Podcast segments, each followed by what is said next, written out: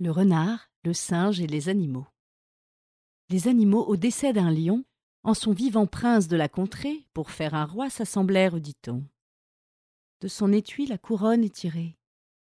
Dans une chartre, un dragon la gardait. Il se trouva que, sur tous essayés, à pas un d'eux elle ne convenait.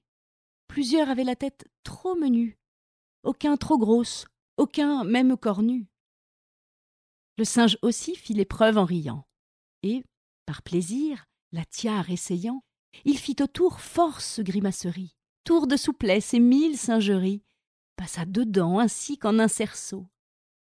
Aux animaux cela sembla si beau qu'il fut élu. Chacun lui fit hommage. Le renard seul regretta son suffrage, sans toutefois montrer son sentiment.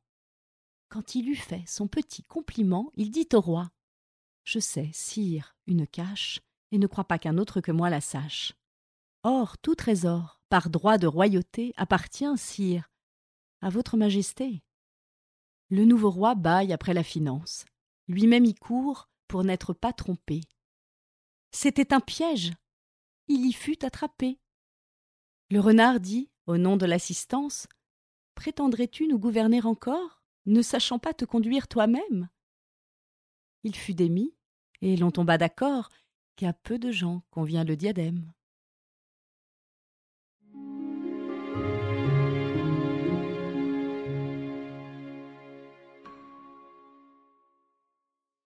Le vieillard et l'âne.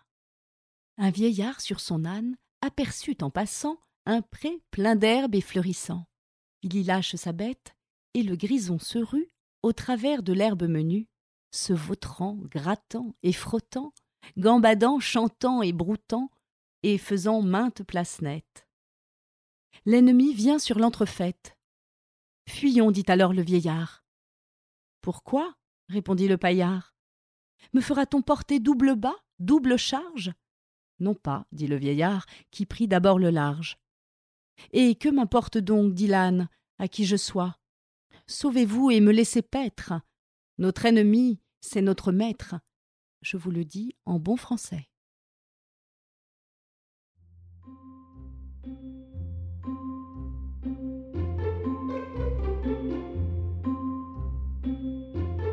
Kodomo, le podcast pour les enfants.